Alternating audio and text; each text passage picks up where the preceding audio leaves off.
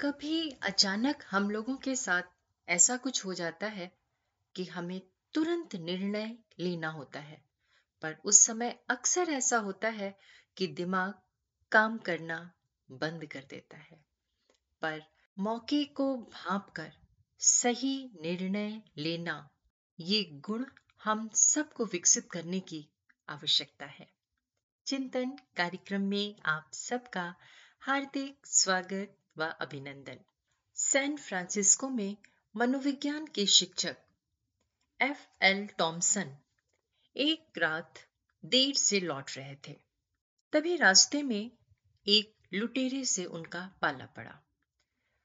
उन्होंने तेज़ी से सोचते हुए लुटेरे से एक सिक्का मांगा और अपने दुर्भाग्य की लंबी कहानी उसको सुनाने लगे।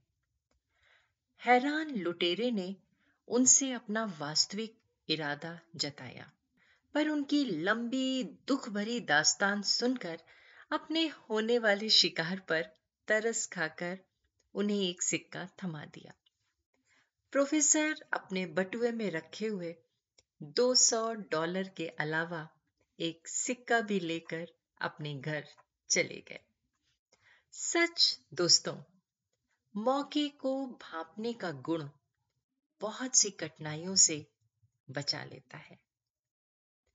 हम सबको ये प्रयास करना चाहिए कि ऐसी परिस्थिति कभी आए तो उस समय घबराने की बजाय सोचें कि हम इस स्थिति से कैसे निपट सकते हैं।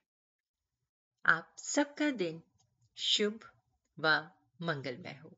अब अपनी दोस्त रचना मुकेश को इजाज़त दीजिए। नमस्कार।